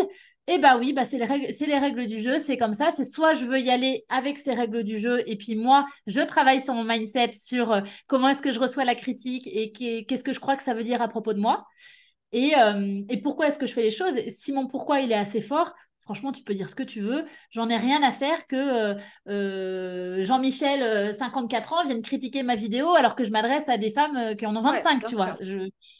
Donc, efficacité, c'est, vrai... c'est pas ta cible, c'est rien ça. à faire, rien à faire. C'est ça. Et puis je me dis, tu sais, il y a un truc intéressant aussi, c'est si ça me provoque quelque chose, c'est ok. Qu'est-ce que ça veut dire sur moi ? Qu'est-ce que j'ai pas vu ? Qu'est-ce que, est-ce que dans ce qu'il est en train de dire, ce que cette personne est en train de dire, il y a une part. Moi, je crois un peu que c'est vrai ce qu'il dit quand même, tu vois. Et, et ça, euh, je trouve finalement que c'est hyper, hyper, euh, hyper intéressant. Mais je conçois que quand plusieurs business, euh, ça peut paraître euh, un peu fou, mais déjà, euh, si on a son business et qu'on est bien avec et, que, et qu'on a envie de s'éclater et de continuer, et, et, et faut surtout aller voir qu'est-ce que tu as envie de faire toi, quoi. Est-ce que tu as envie de t'autoriser à faire plus ou est-ce que tu es bien dans ce que tu as et c'est OK pour toi de, de rester comme ça euh, tout est possible. Tout est quoi. possible. Génial. Et hum, on a parlé un peu d'équilibre euh, pro-perso. Aujourd'hui, tu as l'impression de ne pas courir après le temps. Tu as l'impression d'avoir plutôt trouvé ta petite routine euh, organisée pour euh, driver un peu tout ça? Ça dépend des fois, franchement. Hein. Euh, ça dépend. En fait, je suis attentive à ça parce qu'il y a des phases, mais c'est plus lié à la charge de travail, au nombre de clientes qui rentrent. Si tout le monde arrive en même temps, je peux me sentir submergée. Mmh. Je peux me dire, hop, hop, hop, hop, hop, euh, comment je vais faire ? Voilà, et ça, ça m'arrive. Mais encore une fois, je me dis, bon, bah, je suis très pragmatique comme Nada. Et donc, si je vois que, bah, mince, mon agenda, c'était prévu de telle sorte, je me dis, on peut toujours bouger, on peut toujours faire des modifications. Et je me dis tout le temps aussi, c'est euh, à moi de donner mon cadre par rapport aux clientes. Donc, si en amont, j'ai prévenu mes clientes en leur disant, attends, euh, là, on commence la prestation maintenant. En revanche, moi, mon agenda, il est full. Et donc, euh, bah, au lieu de prendre quinze jours pour te rendre tel truc, ce que je fais habituellement, bah là, ça sera un mois. Est-ce que c'est OK pour toi? Est-ce que c'est juste pour toi? Enfin, j'ai une communication qui est hyper, euh, hyper claire, quoi. Et du coup, ça m'enlève de la pression et je me sens plus libre d'organiser mes journées aussi comme, euh, comme je veux. Et... Mais je... est-ce que j'ai l'équilibre pro-perso? Je dirais globalement oui, mais que j'ai quand même, euh, dans tous les cas, je travaille beaucoup, quoi. Je travaille beaucoup et, et j'aime ça. Donc, euh, aujourd'hui, ça me va. Après, il y a peut-être des phases où l'année dernière, notamment, j'avais besoin de plus de, de ralentir. Et donc, je me suis écoutée aussi. Je fais comme je peux. Et tu aurais des conseils, justement, pour aider euh, euh, les auditrices à ne rien lâcher avec leur, dans leur business, à ne rien lâcher si elles ont l'envie de se lancer? Euh, tu vois, qu'est-ce que tu te dis quand tu manques d'énergie, quand tu manques de, d'envie, quand euh, euh, tu as l'impression que tu ne vas pas réussir, quoi. Je ne sais pas si, quelque, si c'est quelque chose que toi, de, des fois, tu vis en te disant « non, ça ne va pas le faire » ou « oh, je ne vais jamais réussir ». Enfin, je ne sais pas si tu as trop ce mental-là. Mais qu'est-ce que tu pourrais dire à toutes ces personnes qui ressentent ça et qui pensent ça? Je pense que quand tu es dans une phase un peu de doute, on va dire, ou de démotivation et tout ça, Euh, moi, ce que j'ai appris et qui me sert encore aujourd'hui, c'est euh, je, je me reconnecte vraiment à qu'est-ce qui me fait plaisir. En fait, j'ai remarqué que quand euh, ça coinçait, quand j'avais plus envie ou quand il y avait un truc qui était, qui était pas très juste, c'est uniquement parce que je ne mettais pas assez de joie dans mon quotidien, mais des petites joies.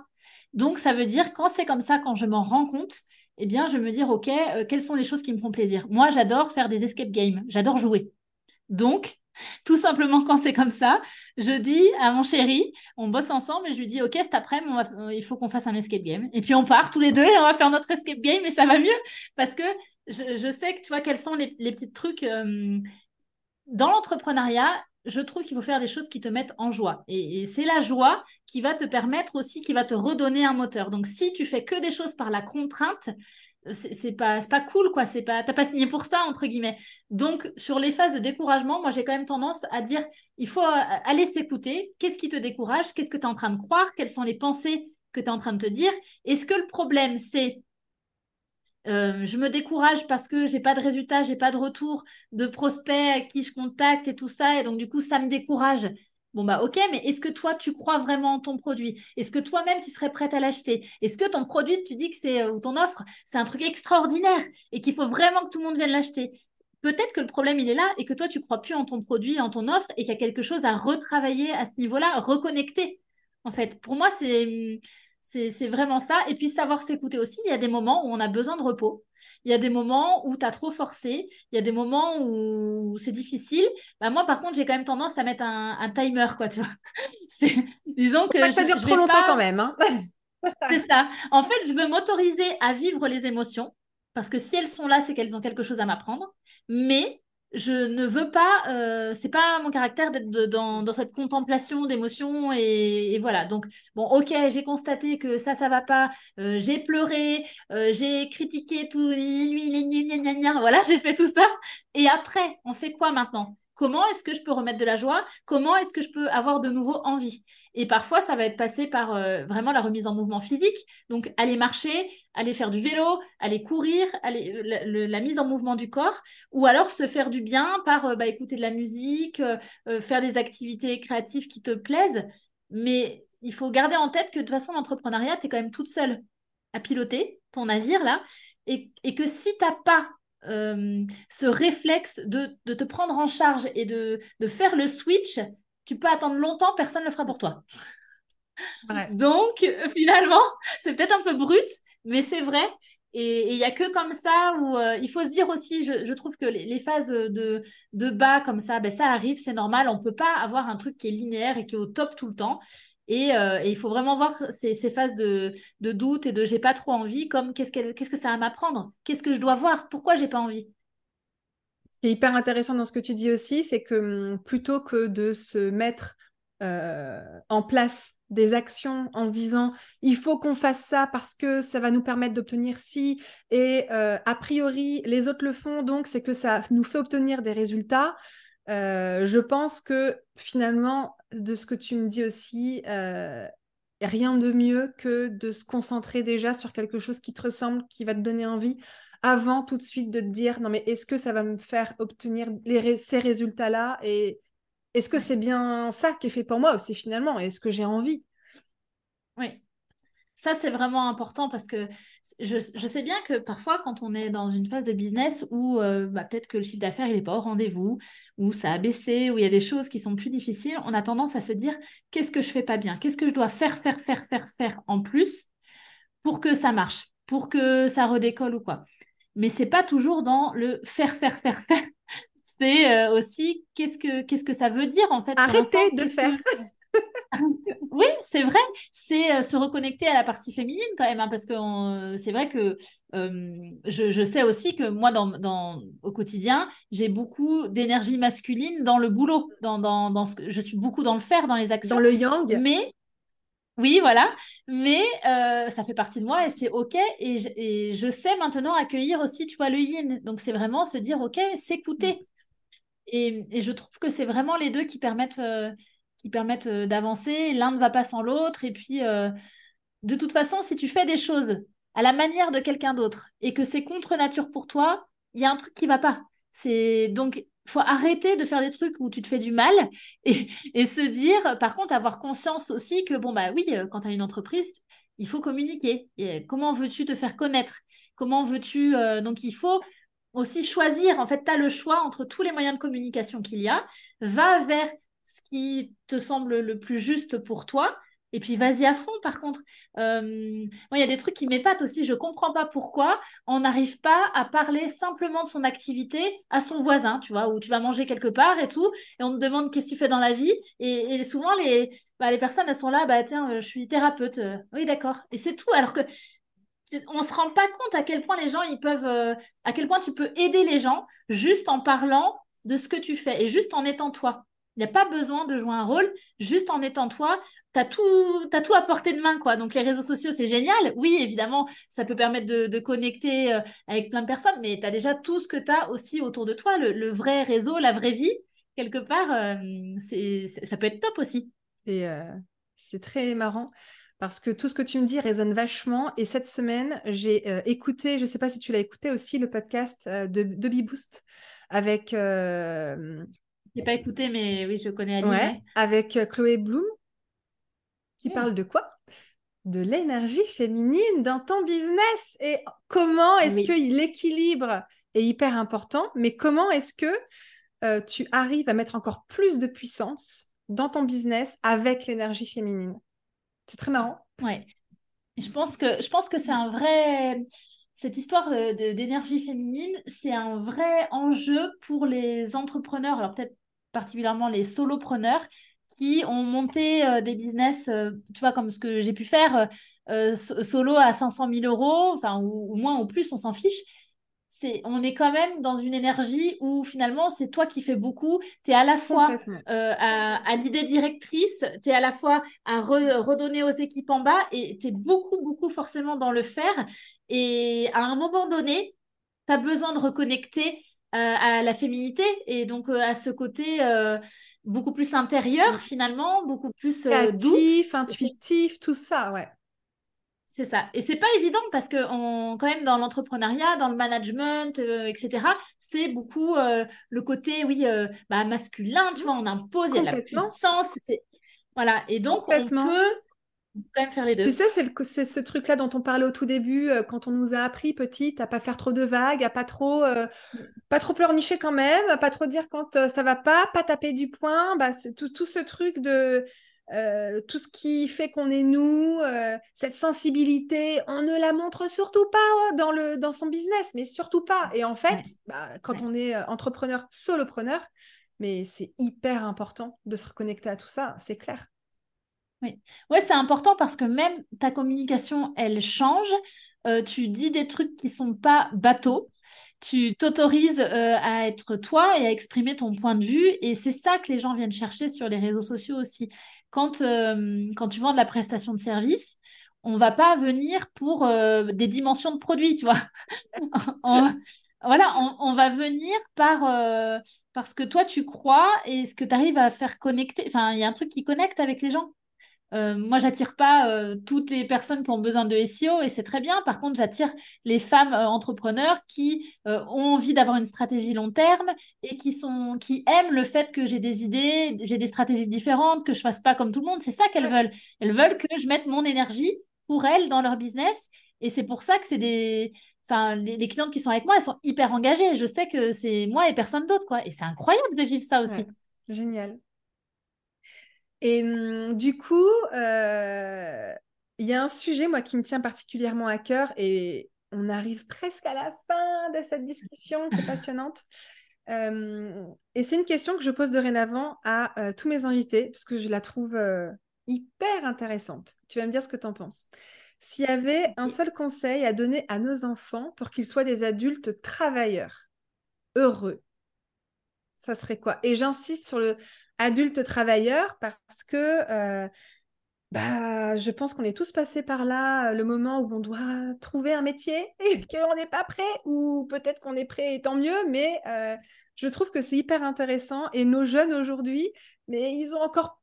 Bah, autant que nous, mais ils ont besoin, tu vois, de, de conseils à, à, à fond là-dessus. Donc, c'est une question que je pose maintenant tout le temps et j'adore les réponses qu'on me donne à chaque fois. C'est trop, trop, trop inspirant, quoi. Alors, voyons, j'ai jamais eu à répondre à cette question. Qu'est-ce que je dirais à, euh, à, à un jeune pour qu'il soit travailleur euh, heureux, ouais. hein, si c'est, si c'est bien ça. Je crois que je lui dirais... Ah bah c'est assez cohérent avec tout le reste. Ah, je, souvent, c'est, que... c'est, souvent, c'est le cas. Hein. Il y a de l'authenticité, de toute façon. Je, je lui dirais, OK, qu'est-ce, que, qu'est-ce qui te fait vibrer, toi? Qu'est-ce que tu aimes faire? C'est quoi euh, si tout était possible? Mais si vraiment tout était possible et qu'il n'y avait pas de limite, comment est-ce que tu voudrais vivre tes journées? Qu'est-ce que tu voudrais faire de tes journées? Qu'est-ce qui te rend heureux? Et vraiment, je, j'encouragerais cette personne à écrire, à prendre son papier et son crayon et écrire « Voilà ce qui me rend heureux ». Et ben, peut-être que ce qui le rendra heureux, c'est de faire la grasse matinée le matin, parce que ça part quand même, tu vois, de son, de son mode de vie. Hein. Euh, mais ça serait aussi, ben, moi, je suis hyper épanouie quand, euh, ben, je sais pas, quand je fais, euh, quand je fais des gâteaux. Ah bah ben, ok, alors peut-être que c'est un univers, mais qu'est-ce que t'aimes du coup? En fait, se questionner sur qu'est-ce qu'on aime et pour voir comment est-ce qu'on peut l'explorer et l'exploiter Euh, dans un travail. Et aussi se dire qu'il y a plein de métiers aujourd'hui qui, qui existent sans qu'on ne sache qu'ils existent. Typiquement, tu vois, le référencement naturel, c'était ça il y a quelques années. Ça existait, on ne savait pas ce que c'était. Et il y a plein de métiers comme ça. Il y a plein de... Il y a, tu peux faire plein de choses qui n'ont pas forcément une étiquette encore posée dessus. Et, euh, et ça, c'est important de, de se laisser le choix, en fait. De pas... Moi, je trouve que si tu ne sais pas ce que, ce que tu as envie de faire encore, euh, si ce n'est pas clair pour toi, ce n'est pas grave. Mais pars de toi et, et essayer de ne pas aller contre sa nature. Ça, c'est un truc quand même, c'est... Rentrer dans une case euh, alors que c'est contraint, euh, non, c'est hyper difficile. Donc, euh, se, laisser, euh, se laisser le choix. C'est vrai que si je devais dire à, à mon fils, tu vois, pour plus tard, bah tiens, qu'est-ce que, qu'est-ce que tu voudrais faire? Je crois que je lui dirais, mais euh, OK, qu'est-ce que t'aimes faire, toi? C'est, c'est quoi qui te fait rire? C'est quoi qui te fait te donner de la joie au quotidien? Et qu'est-ce que tu crois? Comment est-ce que tu crois que tu pourrais aider les autres? Comment est-ce que tu crois que tu pourrais euh, remplir tes journées, faire, euh, faire des choses que tu aimes de tes journées. Mais même si je sais qu'aujourd'hui, on a quand même tendance à dire euh, euh, aux jeunes, euh, bah, il faut suivre euh, bah, une carrière, euh, des études, et gnagnagna.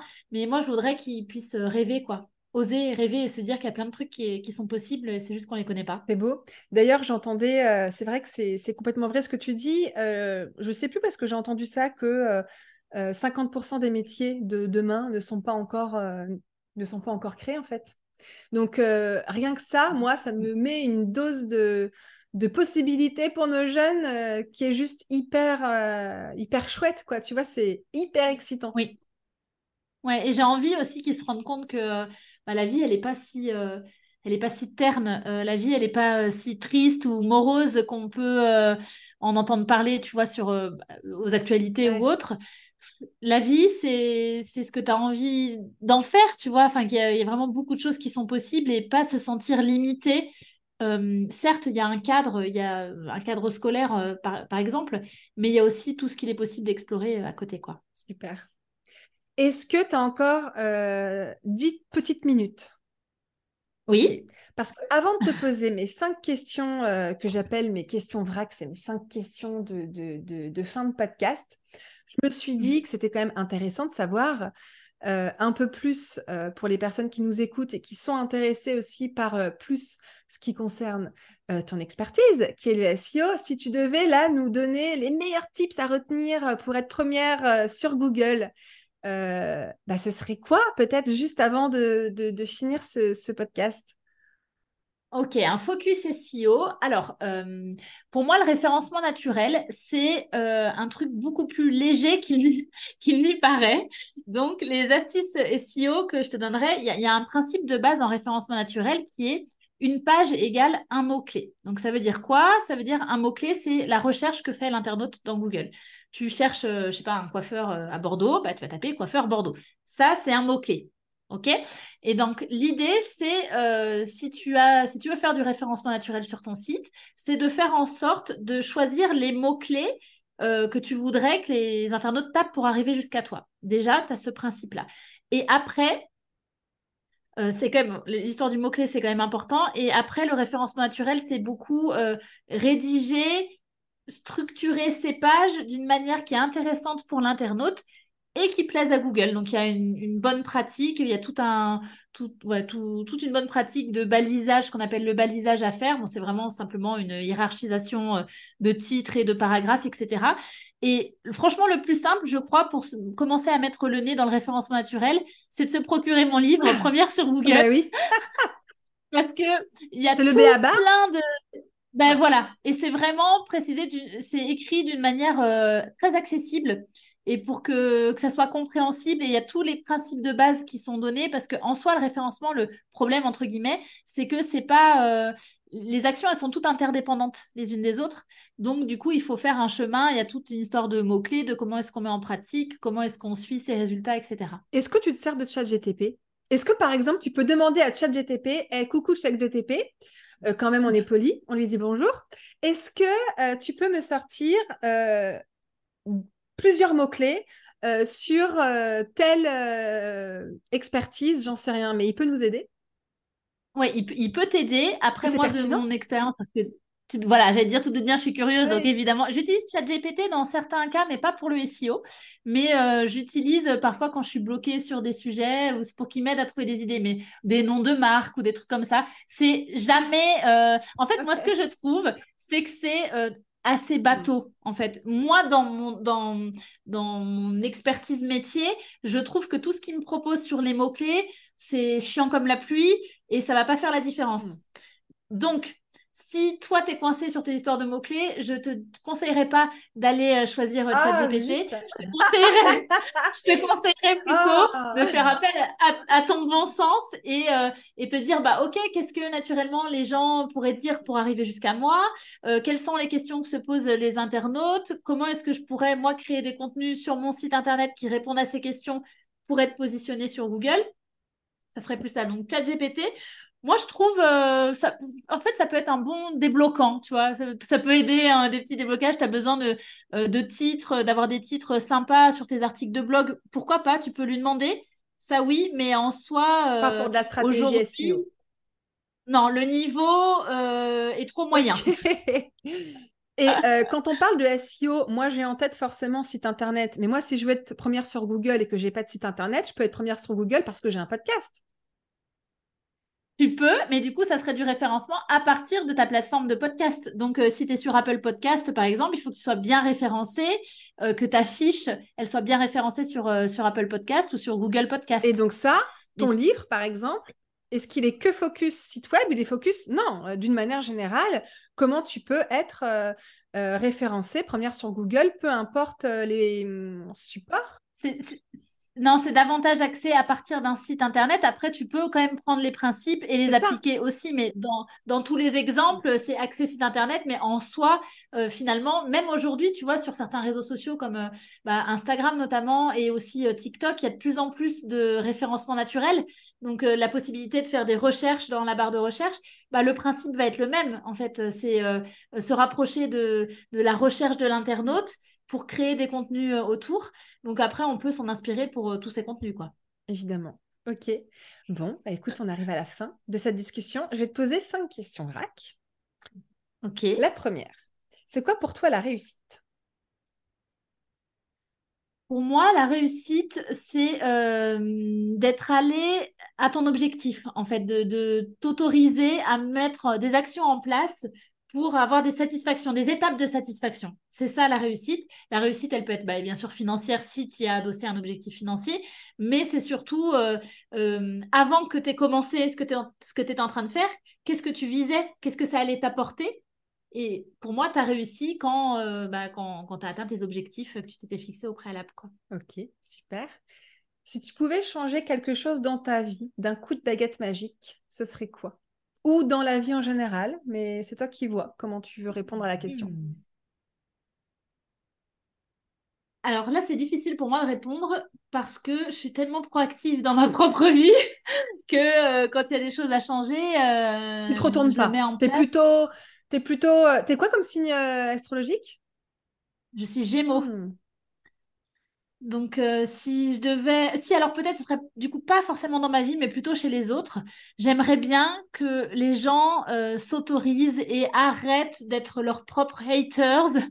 Qu'ils arrêtent d'être leurs propres euh, euh, euh, boulets aux pieds, tu vois, en fait. Et qu'ils arrêtent de se juger et qu'ils... qu'ils osent, qu'on arrive un peu à se sortir de la pression, euh, les autres me jugent, on va dire ça sur moi, et si je fais ça, c'est pas exactement bien. Juste fais ce qui t'anime, fais ce qui te fait du bien, et tu verras, normalement, ta vie, ça sera plus léger. Totalement d'accord. Même si c'est pas évident. Ah non. Un petit mantra qui te suit au quotidien ou qui t'anime euh, plus particulièrement en ce moment ? Ça peut être une citation, un verbe, quelque chose qui te booste, quoi, une phrase que tu te, fais ré... que tu te répètes tout, souvent. Ou... Je pense qu'il y a, il y a plein de petites... J'ajuste ça beaucoup euh, en fonction de mes croyances du moment. En ce moment, il y a un truc qui me fait marrer. Il faut avoir la référence, hein, mais euh, j'ai souvent l'image en tête de l'épisode de Friends. Alors ça, c'est pour, euh, j'allais dire, ceux qu'on mon âge. Voilà. L'épisode de Friends, il y a un épisode dans Friends où ils sont, euh, il y a Ross, Chandler et Rachel, ils sont dans une cage d'escalier et il y a un, un, un canapé qu'ils sont en train de, de faire descendre. Ils doivent faire passer un canapé dans une cage d'escalier et ils n'y arrivent pas, les trois, ils sont en train de galérer. Et euh, il y a cette phrase où Ross, il crie euh, « Pivote, pivote !» Donc, en fait, vraiment pour expliquer que parfois, dans ton business ou dans ta vie, ça demande de pivoter sévère. Et que parfois ça rentre pas exactement dans la case ou dans le bon sens que tu veux, mais c'est pas grave. Et, et puis au final, le canapé finit par casser en deux. Et bon, ben bah, voilà, l'histoire s'arrête là. Mais donc un peu de légèreté, ça c'est le truc. Moi, je, je vois vraiment le côté euh, pivot. Je pense aussi qu'en ce moment, il y a quand même beaucoup d'entreprises à qui euh, on, ça demande une réflexion, une agilité stratégique. Entre, euh, on entend, c'est la crise, il y a des difficultés, les, et cetera. Ça demande d'être très agile euh, sur euh, comment est-ce qu'on peut faire pour euh, aller naviguer en, en eau trouble.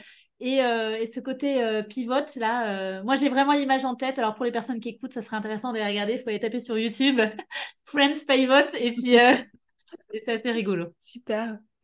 Et hum, si tu devais me donner une marque ou une personnalité que tu aimes beaucoup, euh, dont l'univers t'inspire, et que tu adorerais découvrir dans, justement, qui se cache derrière, ça serait qui ou euh, quoi comme marque ?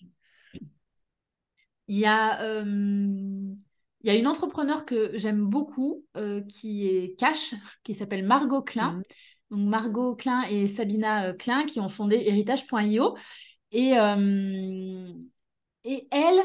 J'aime bien parce qu'elles ont le don de, de mettre un coup de pied aux fesses euh, et de créer des choses. Dans... Là, en l'occurrence, elles, créent, elles ont créé tout un univers euh, dans les cryptos, et cetera. Un truc euh, dans un univers assez masculin, assez... Enfin, c'est, c'est... Il n'y a personne qui est passionné de ça au départ, quoi. Mais qu'elles ont rendu et... euh, féminin, sexy, quelque part ? Ouais, euh, en tout cas, elles ont, elles sont très. Euh, j'aime bien les suivre, euh, j'aime bien, j'aime bien ce qu'elles proposent et tout ça. Donc, euh, si jamais, euh, Margot Klein. Ok, super. Et on finit par la, signa- par la euh, question signature du podcast. Est-ce qu'on peut dire que tu es bien dans ta marque ?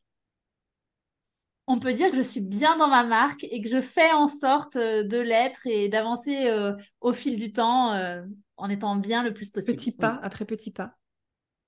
Oui, c'est ça. Et surtout, avec, euh, on revient sur le mot agilité. Euh, l'entrepreneuriat, je pense que c'est pas fait pour être lisse.